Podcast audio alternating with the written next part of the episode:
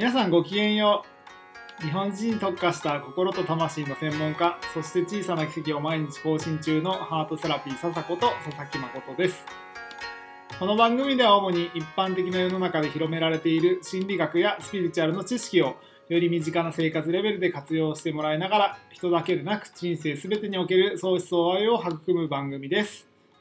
ということで引き続き徳山先生とゆいちゃんにあのお越しいただいております。え3回目につきましては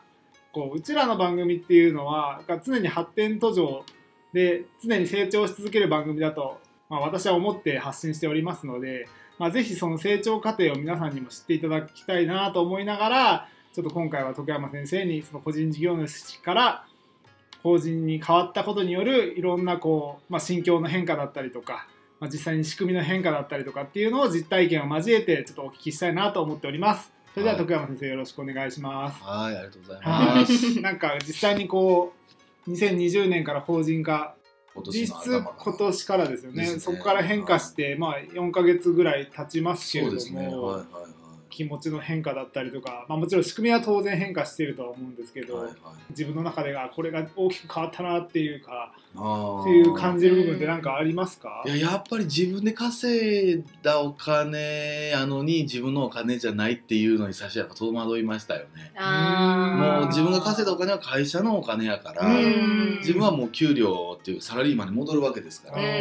確かに役員報酬でしたっけ？ああいうのって役員報酬とそうまかあ、社員を社員まあ普通に給与ですよね簡単なあ話ー普通の社員になるわけですから、うん。やっぱそのね意識はもう全然違いますよね、うん。前までは稼いだら稼いだ分自分で使えるからわーって感じだけど 稼いでも稼いでも毎月入ってくるお金は一緒って感じやから目的を変えな無理ですよねだから自分の生活がどうこうではなくみたいな、うん。社会の一つの会社として、まあ、どういうポジションを取りに行く会社にしたいかっていうので稼いでいかないといけないっていうのがあるから、会社の体力を貯めていって他店舗にするのか、うん。その人を雇っていくのかとか、うん。まあ、それこそやっぱ借り入れしてまたそのやっぱこう会社にする以上はやっぱこう大きくしていくっていうイメージにはなってくるのかなって感じにはしなりますよね。だからどんだけ働いても給料一緒ですから。まあそうって言いますよねやっぱりそうですそうです。収入というかその給与っていうのはその年年っていうか期に1回とか年に1回とかしかこう修正できないとかっていうのはあるんですよねちょっと僕も会社のことよあそうですあの役員に関して言うと年に1回ですし社員に対してやったら半年に1回、なのでまあ、僕の場合やったらもう来年まではずっとその給料でやっていかなあかんので。でもやっぱり感覚変わりますよねその会社を思うようにはなるよね。うん。そうこの会社をどうしていこうかっていうになるから、うーん一個人の話ではないもんね。もう一個人のもうキャパなんか決まってるから、うんそれこそもうそれで生活っていうのはもう決まってくるわけで、はいだからその給料の中でやりくりせなあかんわけやから、うんだからね、あの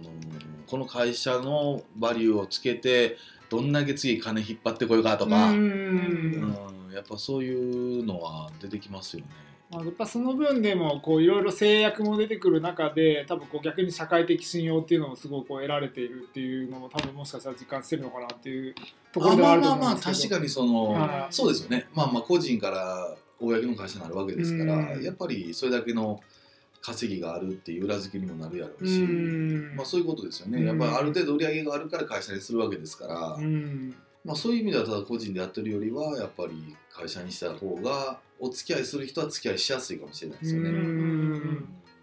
世の中の独立したい願望のある人たちはきっと多分こうもしかしたらゆくゆくは会社にしたいとかいろいろまあ個人事業主でずっとやってたいっていう、まあ、思いはそれぞれあるとは思うんですけれどもやっぱりこうそのそれぞれのメリットデメリットもあるし、まあ、かといってそのメリットデメリットで動くというよりかはもっと自分のそのまあ志だったりとか、まあ、どういう人生を送りたいかによってもやっぱ会社を作るっていう利点というかそのまあベクトルが多分変わっていくんじゃないかなと思うので。いずれはやっぱりそういう立ち位置を、まあ、築いていきたいなとは思いつつまだちょっとあまりビジョンとしてはよく見えてないので、まあ、そういう意味ではやっぱり徳山先生にこうちょっと先を言ってもらって私たちもそういう、まあ、お手本となる姿を見せてもらいながらこれからちょっと未来を築けていきたいなと、まあ、思っているところではあるんですけど、何よりも多分徳山先生のすごいところはやっぱり鍼灸院として今までこう運営してきたこう自分の、まあ、事業を法人にしてしまうというかそもそもその鍼灸院自体を法人化する法人格に昇格させる人ってあんまりいないですよね。もう大体治療院自体がずっと個人やもんね、うん法人なかなかしないですよ、うん。まあそこまで売り上げが上がってないのか上がったとてまあそこにメリットを感じていないのかわかんないですけど、うん。やっぱそれは経営者としての判断なんでしょうけど、僕の中ではやっぱどうしてもそのあれなんでしょうね。あの社会の中の一つになりたいっていうのは願望としてあるんかもしれないですね。うん。なんかう浮いてるのが良しとしないっていうか。別世界でやってるのがいいってではなくて、うん。あくまで日本経済の中の一つのやっぱ一員としてやっていきたいっていうのがあると、ある程度売り上げが上がってきたら、うん。うんやっぱ会社なり法人化することで、まあ、いろんな関わり方が変わってくるのかな、うん。やっぱ国保から社保に変わるし、うんうん。確かに。でやっぱり年金も全部厚生年金に変わるわけで、やっぱり。まあ、メリットはやっぱすごく大きいですようね、んうん。やっぱその嫁さんとか全部扶養に入ったらねうんよくご存知だと思うんですけど、うん。やっぱり僕が払うだけで嫁さんもうんうん。分も払えるわけで、うんうんうんうんねで社保やったらうん。いろんな保証がついてくるじゃないですか、うん国保と違って。うんうんうん。うんやっぱその辺の魅力はありますよね、うん。どうせ払うんやったらみたいな、うん。うん。後々がねそうそうそうそう。やっぱり帰ってくるもの大きいですからね。遺族年金にしろね、うん。なんかいろんなものがうん国保じゃないものがやっぱりついてくるじゃないですか、うん。ついてきますね。老後のこと考えてもやっぱり体力あるうちに変えておくのはいいかなと思うし、うん。ねえやっぱ全然違いますよね、まあ本当ですやねっぱ社保と厚生年金は魅力かな、うん。うん。やっぱり個人事業主だとやっぱりその国保で支払ってるっていう部分もありますし、まあ、それがいいのか悪いのかはまあ別としてやっぱりその分こう負担が大きい個人としての負担が大きくなるっていうもちろんデメリットもあると思うんですけど、まあ、そのお金のその高い安いはとにかく置いといてやっぱまあ僕らが考える心の世界から見てもやっぱりまずその社会的に信用されているっていうことすごく大事だと思うんですよ。僕らはどちらかというとこうあんまりこう肩書きのないというかあの例えばお医者さんみたいな感じでこう国家資格があっての仕事ではないのでやっぱりその社会的な信用ってなかなか得得にくいこう仕事かもしれないですけどでもまあそこは別に言い訳にするわけにはいかないので、まあ、自分の仕事を淡々とやってはいるもののやっぱりその社会的信用っていうのがこれからやっぱりそのどれだけ築いていけるかどんな形であってもこう築いていけるかっていうのは多分皆さんにも必要なことだと思うんですよ。集合意識っていうまあ実際に心の世界っていうのがあってやっぱり僕らの世界の中では必ず社会とつながる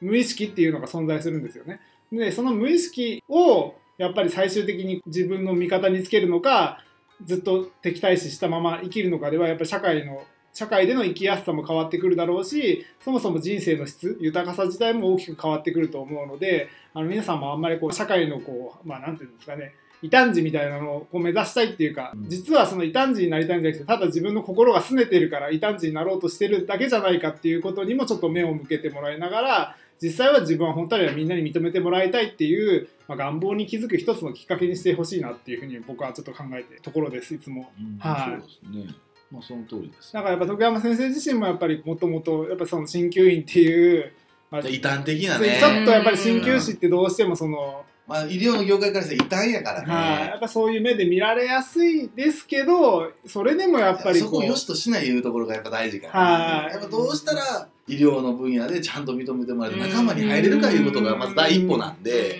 そんなんもないのにあれ聞いただこれ直せただ言われたとて。はい。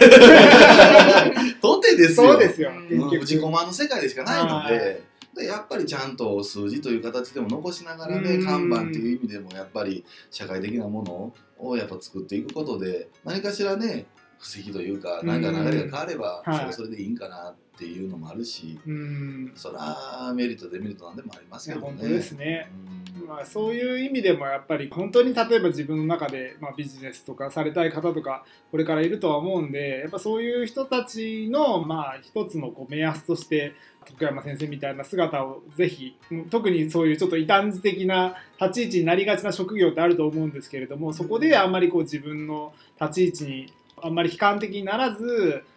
例えば自己陶酔といそうか。ねかつ自己陶酔してなんか俺は大丈夫だとか自分はこんな職人だから別に社会に認められなくても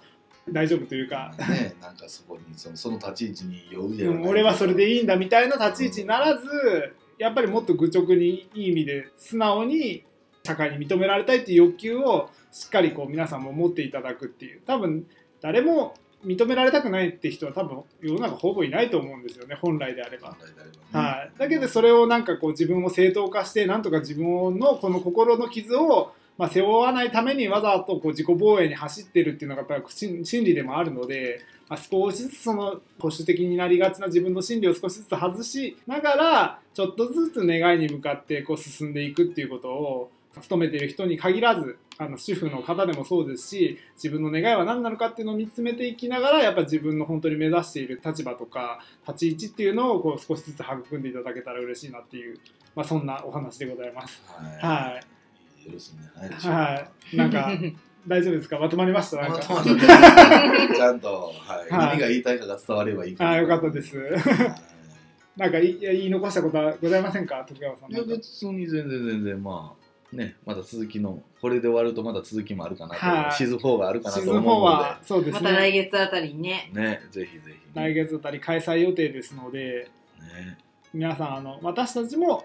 まあ、もちろん成長はずっと止めることはないでしょうし、まあ、皆さんの人生においても成長を止めるってことはある意味死んだも同然ですから不自然なことするってことはなのであの本当に春夏春冬みたいな形で季節のように移り変わる自分の心と体と魂を少しずつ育みながらあの皆さんと共にこれからも成長していけたら嬉しいなと思っておりますので引き続きお付き合いいただけたら嬉しいです。はい、それでは本日もあの長々とありがとうございました。それでは今日はちょっとあんまりゆいちゃんの出番はありませんでしたが、これでお話を一旦締めたいと思います。はいはい、それではままた次回次回次回はいつかわからないですけど、うんまた来月お会いしましょう。はーい。はい、ありがとうございました。バイバーイはいさよなら